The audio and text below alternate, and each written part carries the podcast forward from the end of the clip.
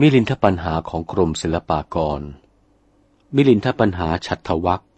สังสาระปัญหาที่เก้า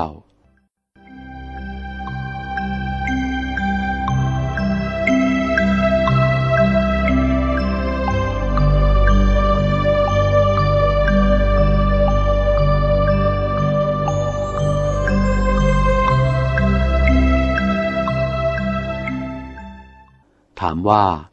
อะไรที่เรียกว่าสงสาร สงสารนั้นมีอาการเหมือนกับอะไร ราชา สมเด็จพระเจ้ามิลินภูมินทราธิบดี มีพระราชองค์การตรัสว่า พันเตนาคเสนะข้าแต่พระนาคเษนผู้มีปรีชาญาณ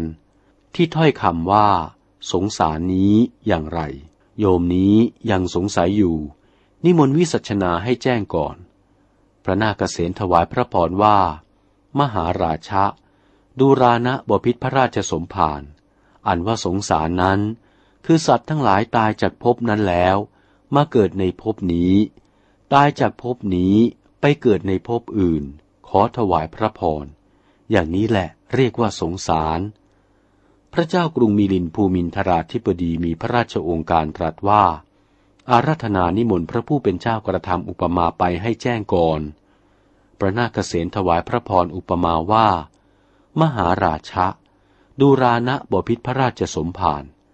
สงสารนี้ เปรียบปานดุดบุรุษผู้หนึ่ง บริโภคซึ่งผลมะม่วงแล้ว จึงเอาเมล็ดในมะม่วงปลูกลง เมล็ดในมะม่วงนั้น ก็งอกออกไปเป็นต้น เป็นลำจำเริญขึ้นจำเริญขึ้น ก็ออกใบช่อต่อผล ฝูงคนทั้งหลายได้กินเข้าไป จึงเอาเมล็ดผลมะม่วง เพาะฝังปลูกต่อ ลงไว้อีก ผลมะม่วงนั้น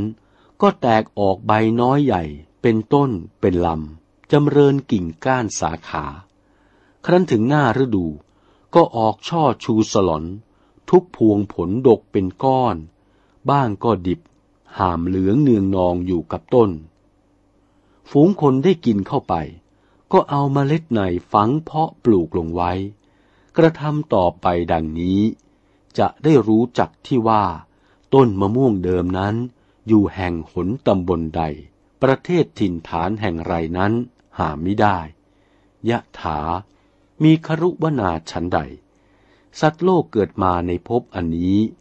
ตายจากภพนี้ไปเกิดภพนูนมาเกิดภพนั้น แต่เฝ้าเวียนวนอยู่ดังนี้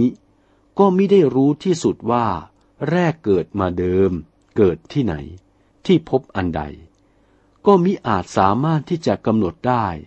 เหมือนอัมพะผลต้นมะม่วงเดิมนั้น อย่างนี้แหละเรียกว่าสงสาร จงทราบพระญาณด้วยประการชนี้ สมเด็จพระเจ้ามิลินภูมินทราธิบดี มีพระทัยโสมนัสตรัสว่า กัลโลสิพระผู้เป็นเจ้ากล่าวนี้ สมควร สังสารปัญหาเป็นคำรบก้าวจบเท่านี้